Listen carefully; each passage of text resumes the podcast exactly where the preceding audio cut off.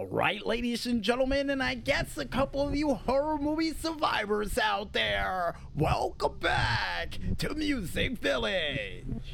And for those out there already wondering why in the world Music Village is so late for this week, let's just say traffic, more traffic, and bumper to bumper traffic is the best answer we can give you.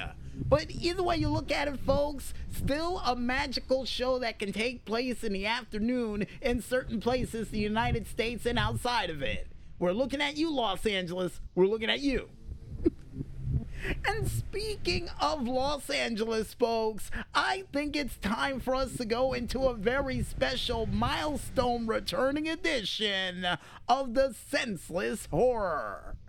And the movie we have up on the plate for this week, folks, and something that Carl and Maestro said we should have mentioned about two weeks ago, none other than the 2001 film of Jason X.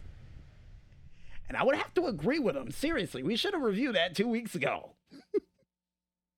Now, before we go into the senseless horror in traditional fashion, we ask those out there who's never seen this film before to just walk out of the room so you are not spoiled of the plot of this said film because we're going to break it down before we break it down. You know what I mean? All right. And Carl and the Maestro looking to the left, looking to the right. No one leave yet. All right, let's do this. Now, for those who don't know, the meat and potatoes of Jason X was basically Jason Voorhees, who would end up getting captured by United States government and held at a research facility called Camp Crystal Lake. Yeah, real funny.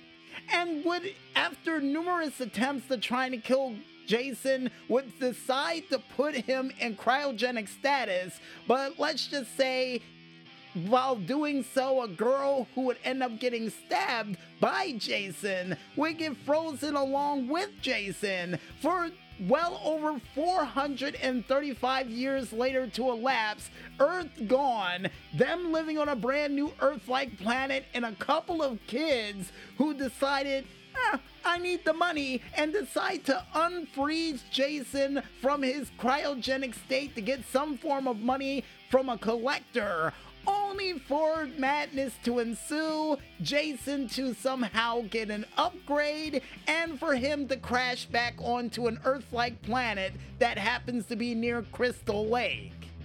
And I think that's the basic meat and potatoes and the summary of the entire film with a lot of killing and a lot of senseless deaths along the way.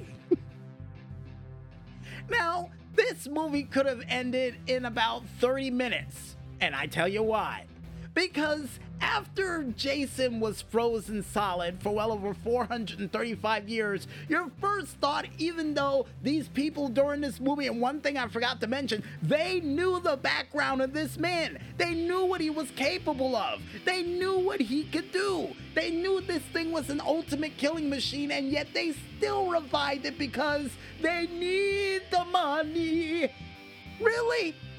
If I needed money, the last thing I would do is revive a thing from the past that you got a museum made out of from the Hall of Violence that he was able to cause. Last thing I would do is revive that back from the grave. Because the second you do that, then you got a whole bunch of more dead bodies on your hand. And what if?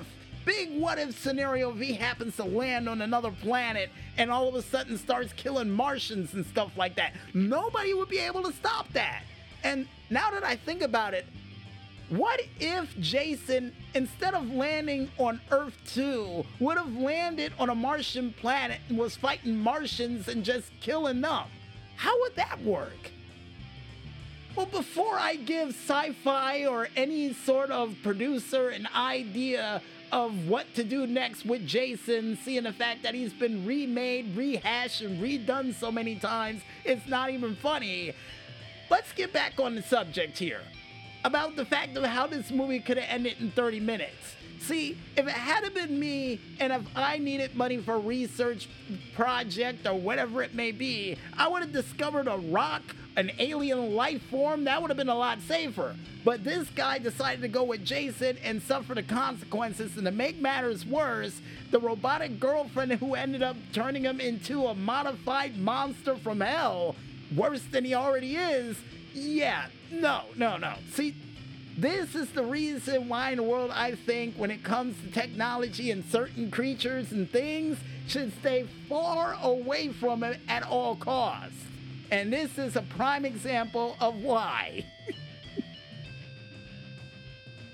But besides me ranting and raving and with Carl and maestro, as usual, laughing over in the corner with my blood pressure going up another couple of notches thanks to the ridiculousness of this said film, join us next time, or should I say next year, folks, when we review yet another crazy, insane film that shouldn't have happened, or at least would have cut the runtime down by at least a good 30 to 45 minutes from the foolishness that they do and something we like to call senseless horror.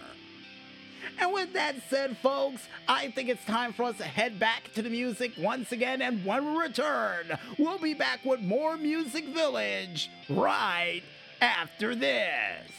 So don't go anywhere just yet, folks, and stay tuned.